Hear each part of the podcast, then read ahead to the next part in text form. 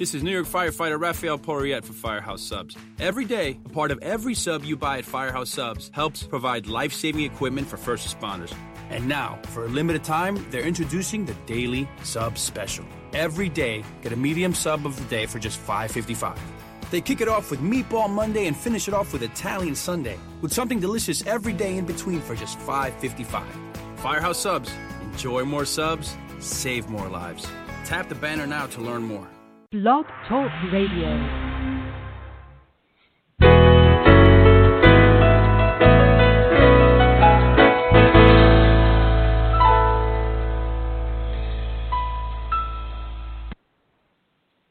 Good morning, everyone. This is Johnny Tan, author of From My Mama's Kitchen Food for the Soul Recipes for the Living.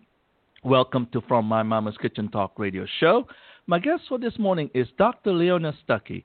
She is the author of The Fog of Faith Surviving My Impotent God, her recently released spiritual memoir.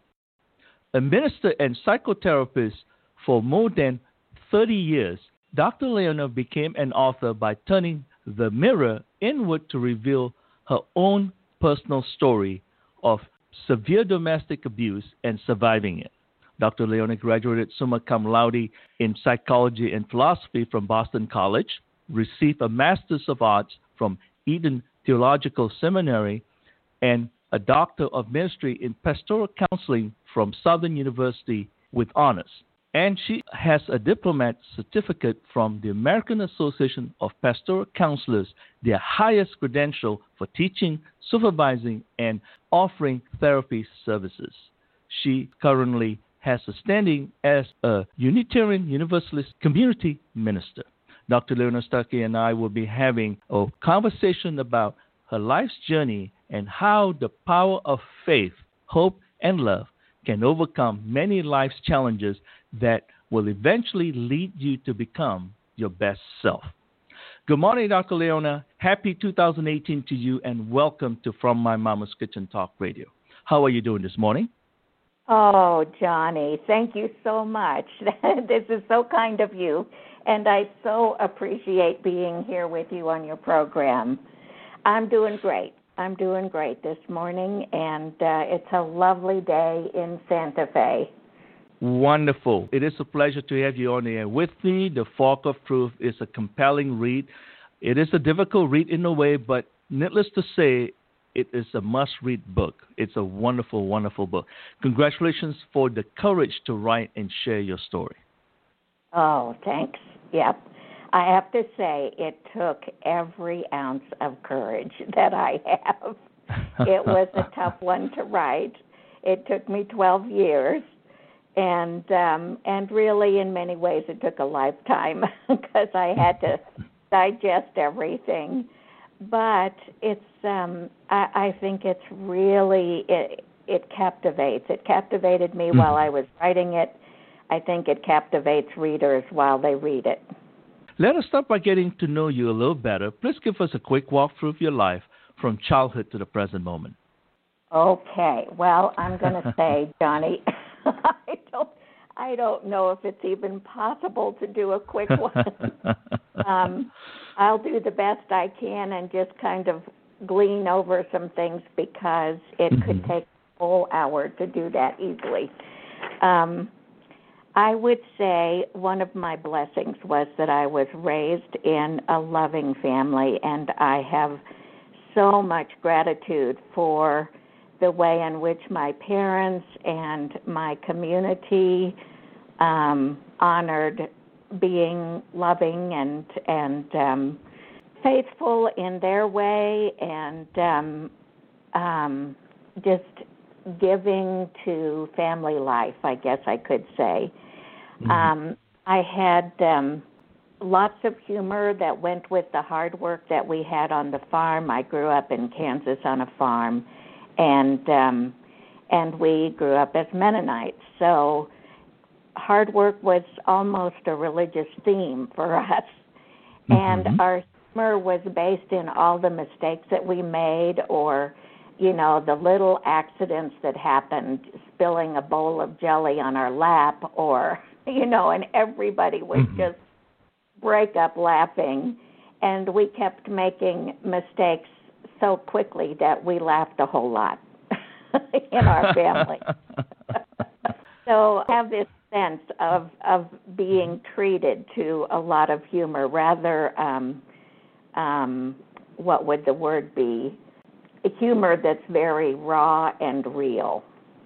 As a small community in a way. It's very close knit though. Everybody is family. Right right. It is very close knit and a lot of um my world was my fam- my extended family because everybody's a cousin or a second cousin or something like that in in my mm-hmm, community. Mm-hmm. Um, one of the difficulties in my life was that my mother had MS. It was mm-hmm. very trying um, in our little world to have MS, and um, it took her down in the most ferocious ways. Um, and then as I became a teenager, um, one of the central things that I wrote about in the book was the trauma that I had with my boyfriend. And because mm-hmm. I couldn't leave him because he threatened to kill me and my family if I tried, and he made it clear that he could do it, um, I wound up having to marry him, experience tremendous shame because I was pregnant before I got married. Um, and then I had to deal with his continued violence. And um, so some of the book is about my the ways of escaping and then having to re-escape and re-escape because he would keep catching me. Um, and then finally, you know, going to college. You mentioned uh, graduate mm-hmm. school, et cetera. Raised a family, got remarried, and did 30 30 years, over 30 years of um, a psychotherapy practice, pastoral counseling, and um, and have been uh, a minister in the um, Unitarian Universalist Church or religion, I guess I should say. It's not mm-hmm. really a church. um, and I absolutely love Santa Fe where I live. I love landscapes and um, going on walks or hikes and and just being in nature is very soothing to me. So I guess that's what I want to say up to this point. what do you think? What am I missing, Johnny? I thought you covered it very, very well. It is about giving people a sprinkle of your life. Yeah, yeah. From childhood to right now, and that's wonderfully put. Going back to the community, the Mennonites community, I guess in a way, close and reserved community. I think people sometimes, out of curiosity, we want to know is it any different than how we live outside the community, so to speak? Well, it is a little different. Um, mm-hmm. For for me, it was a rural experience also, which mm-hmm. I think it makes it uh, even tighter than growing up yeah. Mennonite in a more cosmopolitan place because sure. Mennonite was the only thing that I knew, basically. Um, and we have a very strong belief in nonviolence. And that may be one of the central motifs that sets us apart, as well as in simplicity and um, and in being apart from the world, the aspects of the world that are not um, biblical, biblically mm-hmm. based. And so um, we were what you might think of as liberal Mennonites in terms of uh, we weren't Amish and we weren't, um, you know, we didn't drive horse and buggy. We had some of the eases of the world, but mm-hmm. um, but our beliefs were very strong, at least in my family. And um, God, the, the God that we believed in, was an active God who helped people, who honored self discipline and suffering for faith, and um, and everything, our lens, the lens that I had anyway as I was growing up, was mm-hmm. a lens of seeing everything through the eyes of faith, and that's one reason why I call I called my book the fog of faith, because Mhm, that mhm. lens can become very foggy, and it's very difficult to understand what is it really that God's action in your own life is telling you, and Mhm, how do you mhm. interpret that, you know, through that lens, what's happening. Because that was the aim, was always to try to see what how your relationship with God was informing your life. And um, the belief in nonviolence was, as I said, it was a strong belief, and it meant that you could grow up with an extra sense of fear. Now, I have to say we didn't have much fear because we lived in a nonviolent world as far as we were Mhm. concerned. It was Mennonite, it was, you know, everybody was nice, so to speak. Mhm, mhm. Um, but we knew as we were growing up that if somebody came to our house to hurt us, Mhm. um, our parents would not interfere because you know we were supposed to um, not turn evil for evil, give not evil for evil, or we were supposed to turn the other cheek. We were supposed to um, love those who hate us or persecute us, and Mhm. love our as we love ourselves, and our neighbors as we love ourselves, and our Right. neighbors was the whole world. So those those duties were profoundly impressed upon us. Has that ideology or spiritual beliefs changed since then For me, you mean? for the community? No, the community has, um, since I grew up on the farm, as I look back at it now, I think they've become a lot more cosmopolitan. They know a lot more about the world than I did. Mhm. And some of that is TV, radio, um, mobility.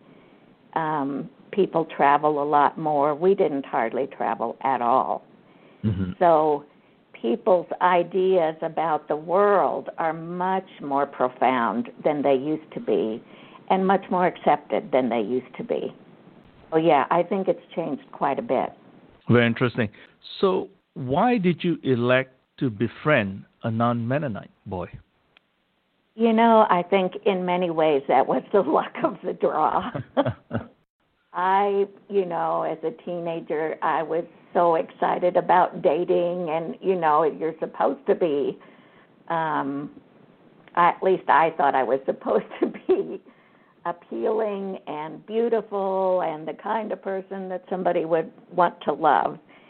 And um, and so I happened to go on a double date with a, a friend who introduced me to her her boyfriend's friend Mhm. and um, and it kind of got started from there. I think in the back of my mind, I was also aware that mom and dad were second cousins, and that I was related to just about everybody in my community. And so I think I had an awareness that I probably, you know, there was a good chance that I might need to get out of the community. I don't think that was a fully formed thought, but just an openness. The reason why I asked that question is because in reading your story, it brought Uh-huh. me back to what my mom told me when she was growing up. Even though it is not in a sort of a community as you have grown up, this was in Malaysia in the 40s and during World War II. She grew up in the farmland, basically. And she Uh-huh. had told her mom that don't ever marry me anyone in the neighborhood or in the community, so to speak, the farming community, or I'll run away. Wow. And, yeah, she was looking beyond that five, ten miles or whatever you want to call it, the mental boundaries, so to speak. right. And she wanted to venture out and do different things. And of course, in our situation during her time, when you talk about relationships pretty much all the marriages were prearranged. And I would think Uh-huh. within the community itself that you lived in, that was kind of somewhat happened that way in a way, I would think. Yeah, I mean they weren't they weren't prearranged, but probably Mhm. parents certainly would try to influence your choices. Right, right, right. And um and it was kind of expected that you would find somebody some Mennonite to marry, and I didn't do that very well. but I appreciate your mom's spirit. That must have taken a lot for her to be able to, you know, to say that to her mother. Yes, she was fairly progressive for her times. Mhm. Well, Right. from that perspective. What were your dreams and aspirations when you were a young teenager, 15, 16 years old? You know, I think that um I wanted to be a farmer Mhm. and that meant being a farmer's wife and it wasn't so much that I wanted that as it was just in myself that I would be that it just kind of was accepted Mhm. and I remember looking at old houses, you know, abandoned houses that maybe I would be able to buy someday and have some land. And uh, I could, you know, um, when I say houses, really more barns than houses, I really wanted to get a barn that I could transform into a house. That was Mhm. that was one dream. And um, the other dream was that I could become an acrobat and join a circus. And that was in part because I had gone to a circus, and the circus was the only place that I knew of that a woman could be fashionable and still be respected, even beyond fashionable, um, almost um, what's the word um, in the spotlight, in the Mhm, spotlight, mhm. and still Mhm. be respected. And that was such when I went to the circus, that was such a revelation to me that there was such a possibility that a woman could be respected and you know use her skills to earn a living and um you know the only thing that was modeled for me was to be a school teacher or a missionary you know or a nurse. And um those were the three things that kind of floated back and forth. And I wasn't really interested in any of them. And um and I was so taken by the circus. Very interesting. Well, your life certainly took a different trajectory afterwards. Looking back from that moment in time, how often did your decision were the result of looking through the lens of fear? I think almost all the time mm-hmm. for the you know five or ten years after that I lived out of fear. I was terrorized a lot of the time. And it meant that I had to confront fear Yeah. over and over and over again just to keep living my life. And I could I I I didn't want to deny the fear. It was not really even possible to deny the fear because that would mean being more vulnerable than I would be with the fear. hmm See what I mean? Yeah. So I had to be aware of it and have it influence a lot of my life. And yet, it was something that I also, you know, you can't be aware of that 24 7 as your primary conscious mode because you have to think about what you're reading, you have to think about your next task, you have to. And so, like many, many women uh, in particular who deal with domestic violence, um, you can't live your day and be defended. You know, you can't pick up your baby and burp them and aware that at any moment you can be attacked. You just, you know, you just have to go on. and try to be aware. Try to, particularly in the moments when you're most vulnerable or most in danger, to be hyper aware. But it's a trade off. It's a trade off in your conscious life. I don't know if that answers the question. Yes, it does. The reason why I asked that question is because we, at 14, 15, 16, we're at the age where we're saying hello to the world, like you were talking about, because this mm-hmm. is like, gee, I'm out there, I'm wanting to look for what's out there. And obviously, mm. prior to that, if we were to look at life having two tracks, and you talk about the discipline of growing up and looking through the lens of love, perhaps this is the first time you were introduced to the other side of the lens, the lens of fear. Absolutely, Johnny. That is so perceptive, and and you know the anger and the fear would go together in me. When I felt fear, anger would also rise up. And um, and you're right. It was experiencing in such a profound contrast to my mm-hmm. earlier life, which was basically without fear, um, to live with constant fear. How did your experience as a single mom, being on welfare and living in public housing, shape your thoughts for the future? Oh my goodness. That has had an enduring and powerful influence on my life. And one of the ways that um, that I have experienced that into the present moment is mm-hmm. I get really angry when people demean poor people because I know how much stress and frustration there is in being poor. Um, and people like to pretend that when you're poor, you're lazy. Well, it's just the opposite. Mm-hmm. When you're mm-hmm. poor, you work harder than anybody else. You work harder and you have very few choices. 90% of your choices are removed a priori from your life. You know, you can't yeah. that glass of wine that will ease your frustration over the day that you got reamed out from your boss, you know. Mm-hmm, mm-hmm. You can't go out to eat because you're too tired to cook. You can't, you know, all of those choices are gone.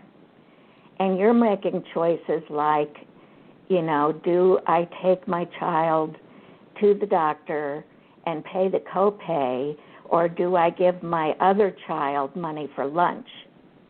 Mm-hmm school, and you know, or any kind. But your choices are about life and death situations that come to grinding you every single day about the difficulties of just making your daily life work. And those are difficult choices mm-hmm. to make. And often they have devastating consequences. And I hope that is something that comes through in my book. The way that shame is so cruel to poor people. And it's not right, it's not fair. And then I think about part of how lucky I was to have a public safety net. I mean, I could not have survived without welfare. Mm-hmm. And then mm-hmm. I was so fortunate to be able to go to college on top of that. And if I think about what that safety net meant, and it, it for me it was even better because I was able to go to college, and it is entirely worth it.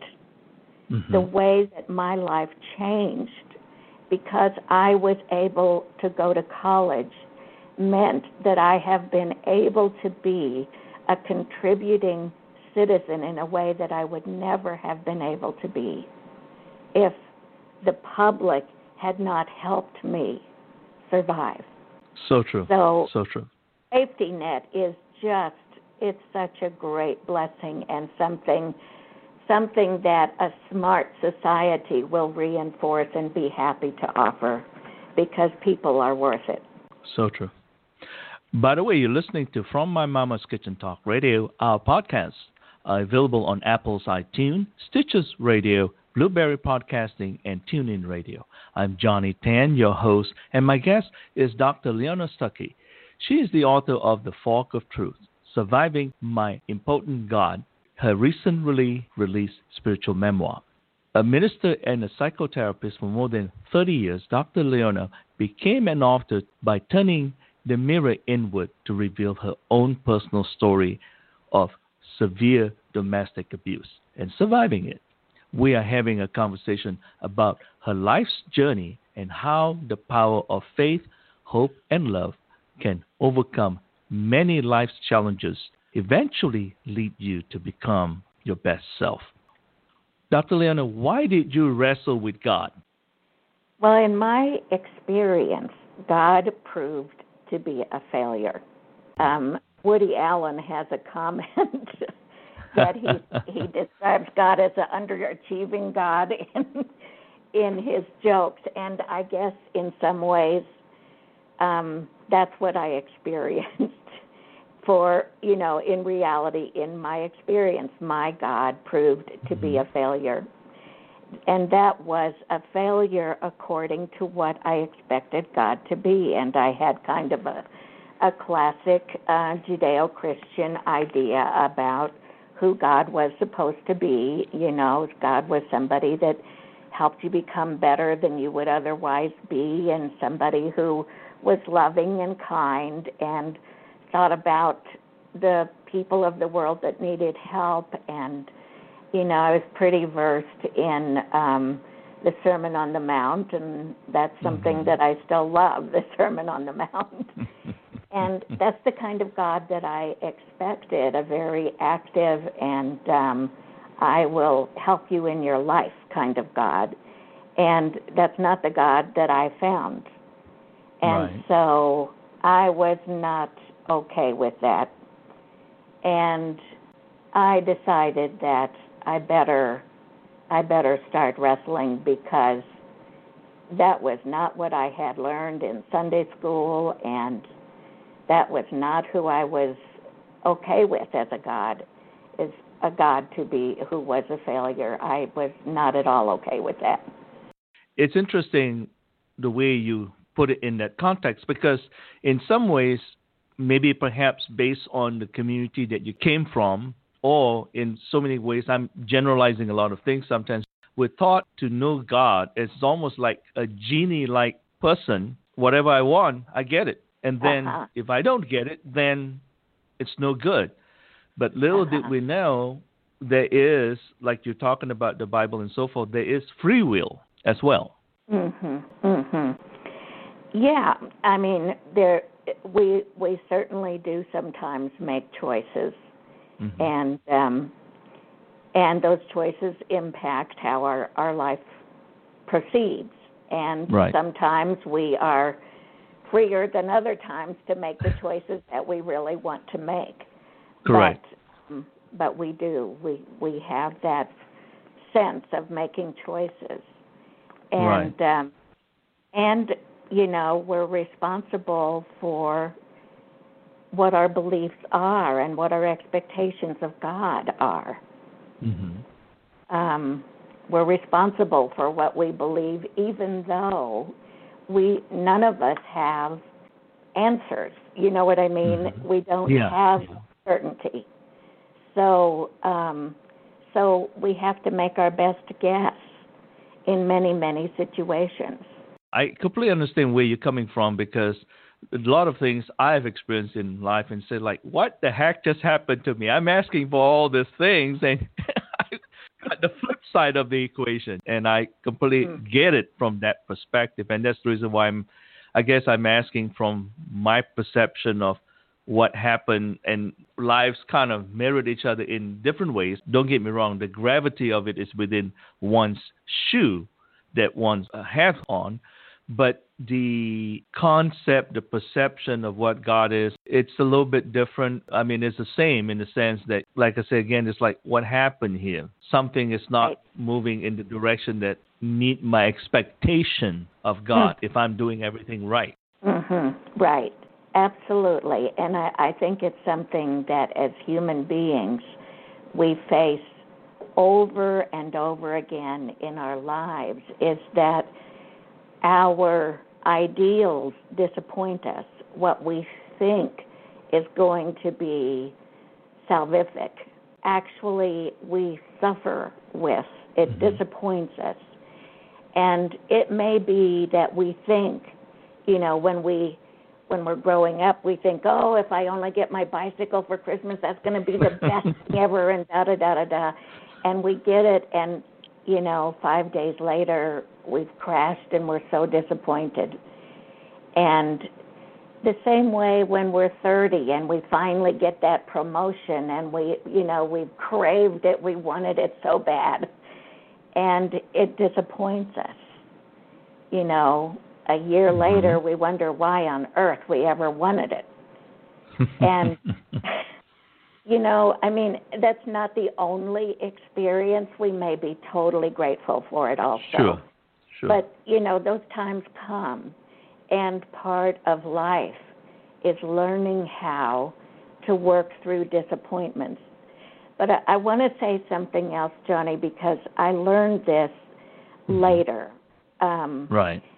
when I was looking into more, trying to understand spirituality more, and Mhm. I started to think of faith a- kind of as a flower.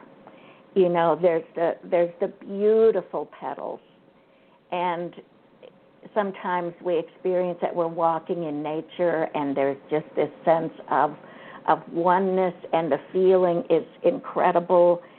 And we love that beauty.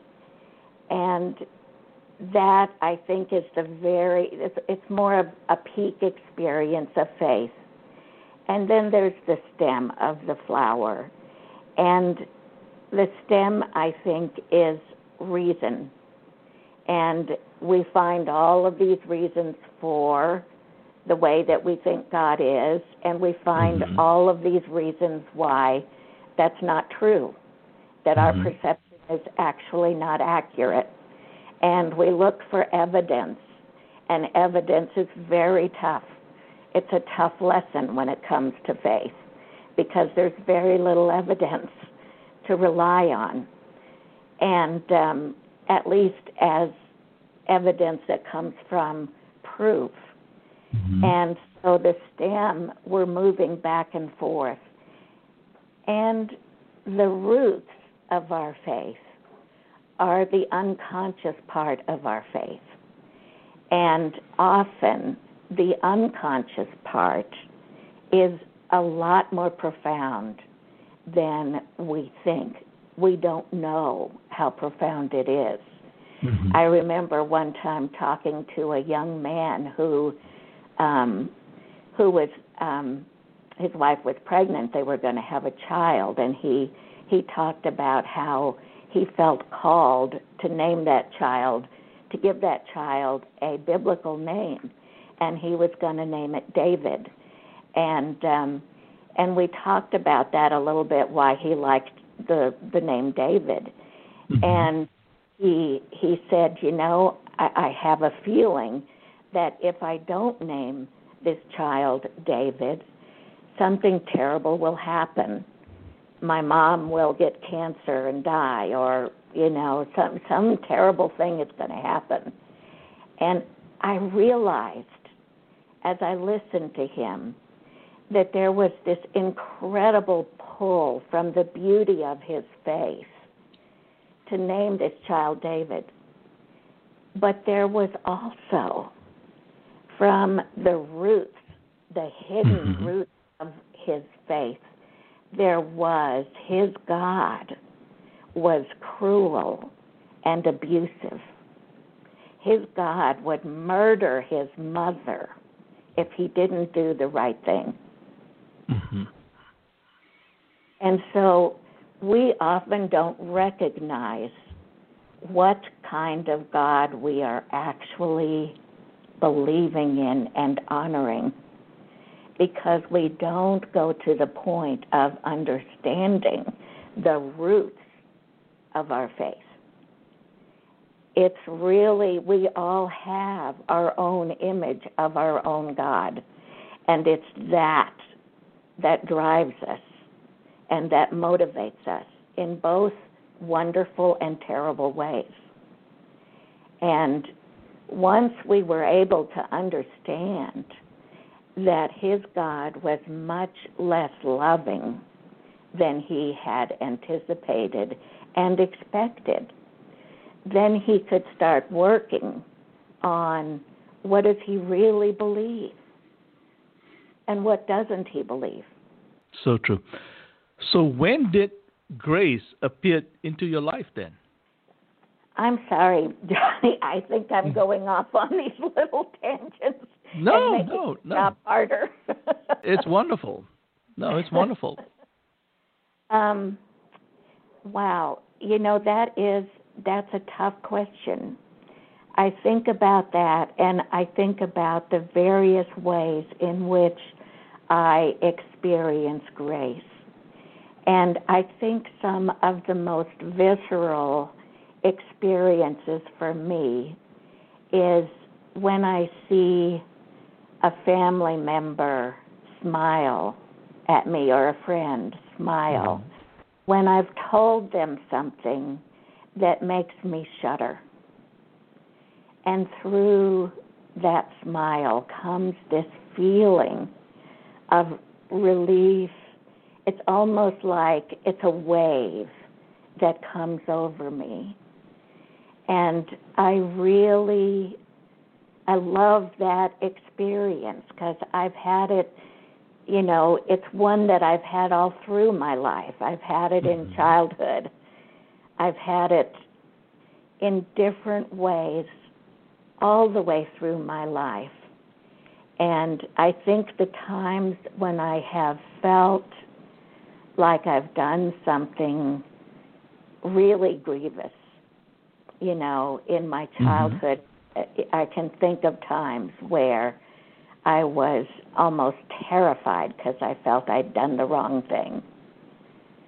And I wanted so much to be good for God, you know. Right, right. Um and then I would have this sense that God loves me and um grace would just feel really abundant and like I could let go of whatever it was that I did. And one of the experiences that I had, a very specific experience um, that was on kind of an ongoing high for me, is mm-hmm. one mm-hmm. time my dad and I we're both we were riding on two different horses. I was on my horse and dad was on his. And I just remember having such a sense of the beauty of the earth, of the freedom of riding and, you know, letting not having to use my own strength really to move myself forward. And mm-hmm. that felt like such grace to be doing that in concert with my dad. Mm-hmm. Um, and there was just kind of a oneness with all of humanity in that experience. That is a beautiful analogy that you talk about being on the horse and the moment that you guys, as in you and the horse, is in synchronicity. It was effortless and you moving in the forward direction. Yes, yeah it's funny how sometimes it takes such a visceral experience to mm-hmm. bring it mm-hmm. all home. Right. Well, you were paying attention to the moment, and that's what spoke to you in terms of mm. life is a rhythm, and when you get into the flow of it, then if it's heading in the right direction, there's no nervousness. It was just something that is extremely peaceful and right. you can sense that sense of tranquility from within. Yes, yes. That's a very great description. I love that tranquility. tranquility. Very, very interesting. That's a great word for it. Yeah, from within. We do. We experience it from deep inside. You're listening to From My Mama's Kitchen Talk Radio. Our podcasts are uh, available on Apple's iTunes, Stitcher Radio, Blubrry Podcasting, and TuneIn Radio. My guest is Dr. Leona Stucky. She is the author of The Fog of Truth, Surviving My Impotent God, her recently released spiritual memoir. A minister and psychotherapist for more than 30 years, Dr. Leona became an author by turning the mirror inward to reveal her own personal story of severe domestic abuse and surviving it. We are having a conversation about her life's journey and how the power of faith, hope, and love can overcome many life's challenges that will eventually lead you to become your best self. I'm your host, Johnny Tan. Dr. Leona, we talk about the sense of tranquility and so forth. In other words, it's the sense of peaceful confidence. When did love started to contribute to your inner peace? You know, I think it was from day one, Johnny, because mm-hmm. I I experienced my family as a loving family. You know that, and that's not to say that it was an idyllic love at all. Mm-hmm. We had every challenge that every family has, and in many ways, there wasn't enough. Um, I don't know what to say, but um, there wasn't enough of what we needed to keep us always, all of us, going, going into a way that would bring out our best selves. And I love what what you say about you know your own mission of bringing out people's best self. Right. Because I think that's something that we all need. We need the attunement. We need the love and the care and the the um, the skills that help us move towards our best self. So I feel so blessed that I had a loving family and that periodically I could go back to my family even when I lived far away and dip into that sense of love that was inside of me. And I think that was in many ways always my deepest deepest desire, though I wasn't always conscious of it, was to be a good and loving, good meant loving to me mm-hmm. human being. And so that's always been there. Um, and there's still in my life today, um, sometimes I will do specific things that help me experience myself as a loving and lovable person. And um, one of them, this is kind of funny because it um, it goes all the way back to um, you know we talked about my experience as a Mennonite growing up on a farm right. in Kansas. And I think I also have a bit of the Kansas redneck in me.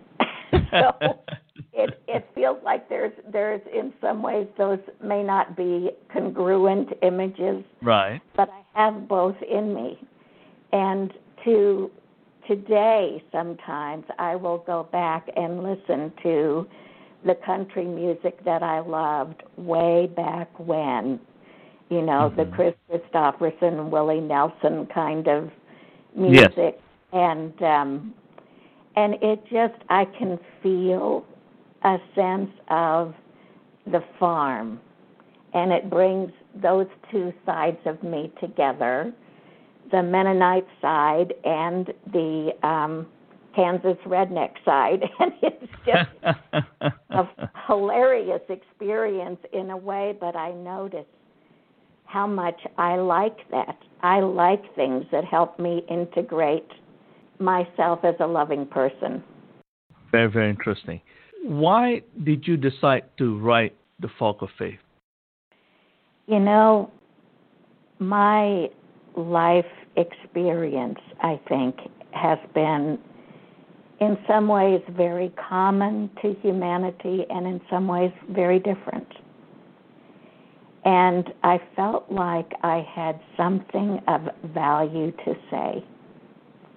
And after 30 years of doing psychotherapy and talking to all kinds of people all the time, um, I felt like I wanted to be able to be helpful to people.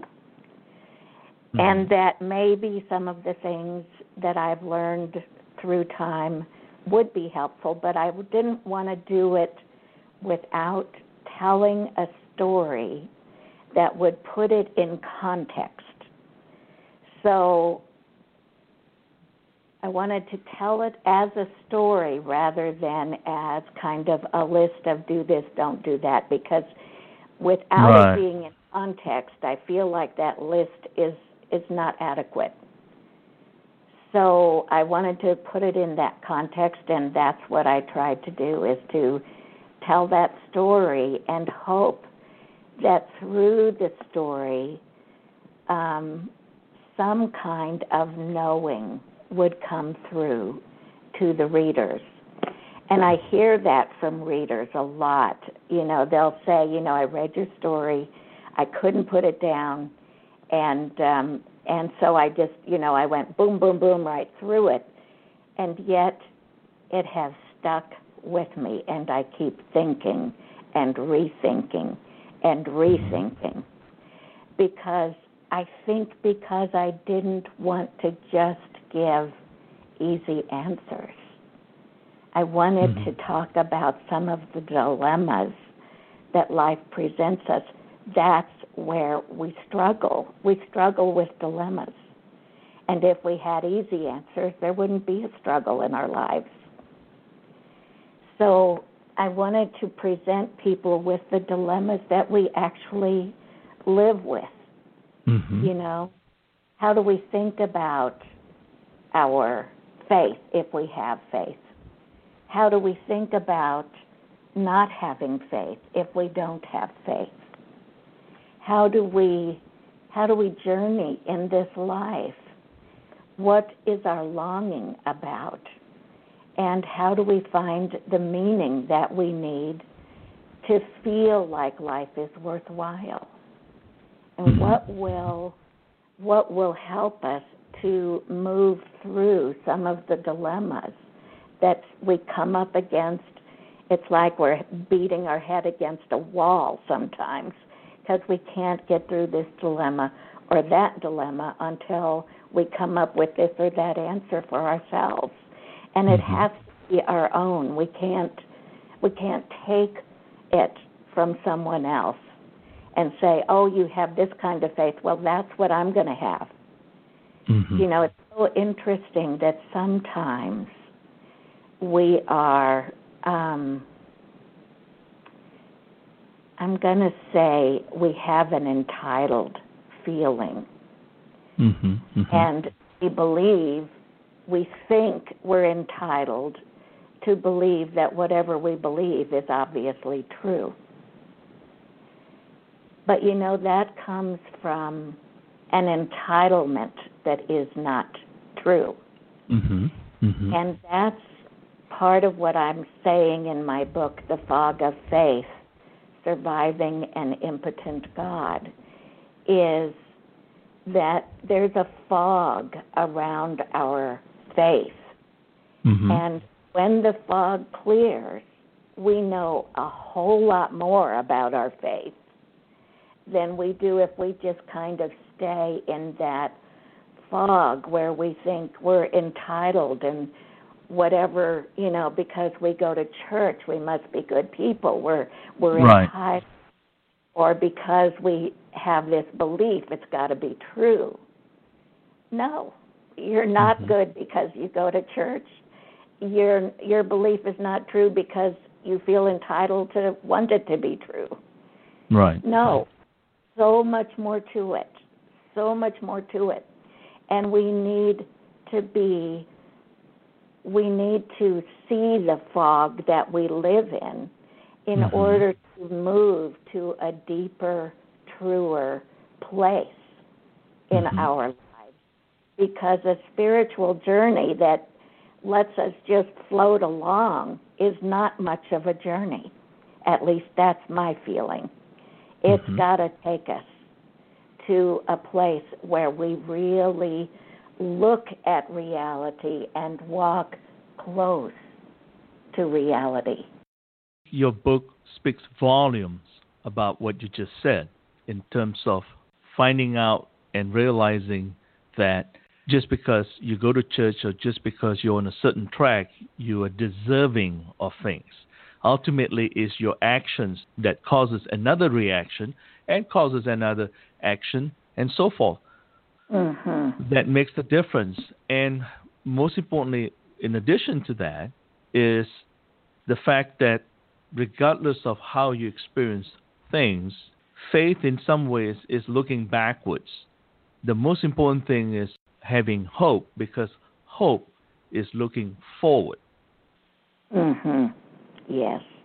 Hope is so important and I think love that is one place where I love that Corinthian text. The greatest the greatest of these is love.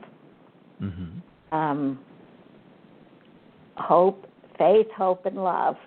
And the greatest of these is love and some some translations are charity hmm and you know both i think both love and charity faith and hope are things that we hold on to right. um, love is putting it all in action right.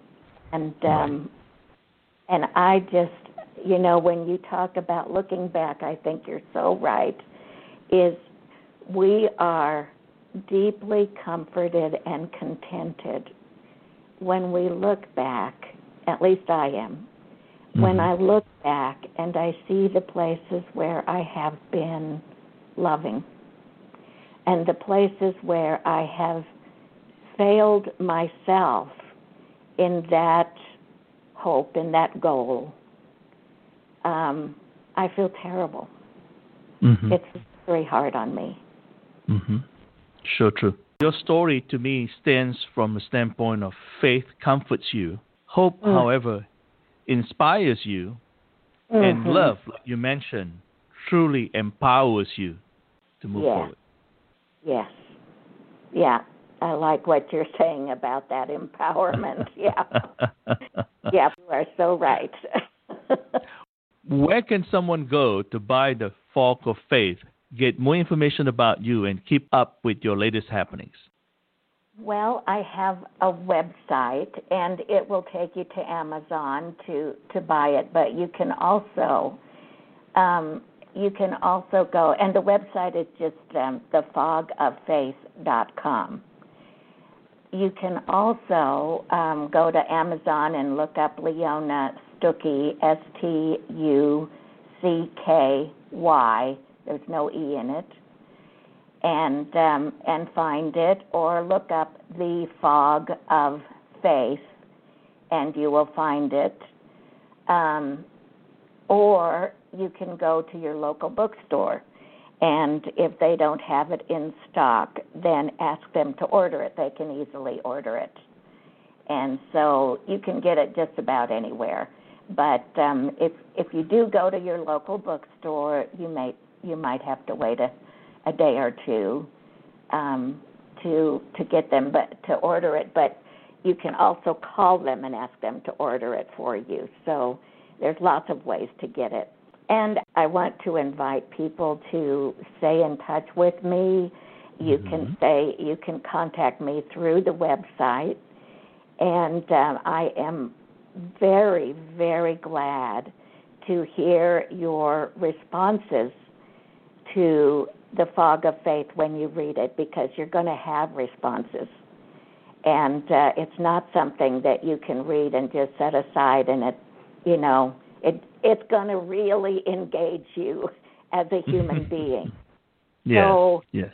feel free to write to me about your responses and i will do my best to get back to um, as many of you as i can and um, and the other thing is that i will be starting an interview um, podcast. I'm not sure where I'll I'll have it yet, but it will certainly be on my website, where I will be interviewing ministers, and um, I think that will be a fascinating conversation with ministers.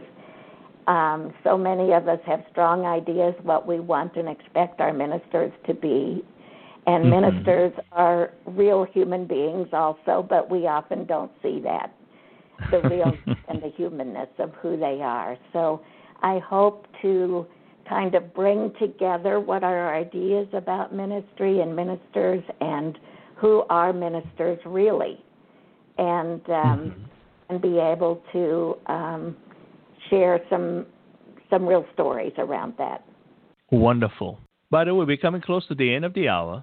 Since our show is about people, family, and living life, what would you like to share as a recipe for living for our listeners this morning? Okay. Um, I would like to say that walking in love and walking close as close to reality as we can be is a profound way to live life. And um, that takes a spiritual journey, it takes constant searching, and it takes incredible, to use your words, Johnny, empowerment mm-hmm. to love well from the best of ourselves. And that means to journey into the best of ourselves the best way that we can. And so there's a lot of caregiving of ourselves and others in that recipe. So true. That's a beautiful recipe. One last question. How has composing the Fog of Faith impacted you personally? Oh, that's a good question. that's a tough one. I think it has given me freedom. And I'm so pleased. I feel so fortunate to feel the freedom that I now feel because mm-hmm. I've said what I needed to say. And I don't have to I don't have to um feel this urgency to say that. I feel like the biggest, one of the biggest challenges of my life has been met. And now I have freedom to live mm-hmm. my life. That's beautiful. That's so true. Dr. Leona, thank you for the wonderful recipe for living and for spending this hour with me on From My Mama's Kitchen Talk Radio. To all our listeners, please join me next Tuesday morning January the 23rd. My guest will be Diana Liz Galileo. She's the founder of Rejuvenating Lifestyle and Dance. Diana and I will be having a conversation about how you can use simple yet effective ways to rejuvenate yourself in this new year to become the new you. For additional information about this show and future shows, please go to fmmktalkradio.com. Thank you for listening and have a blessed week. Dr. Leona, it has been a true pleasure. Thank you again and have a blessed day. Oh, thank you, Johnny. It has been a pleasure for me and blessings to you and all your listeners. Thank you Bye-bye. so much. Bye bye.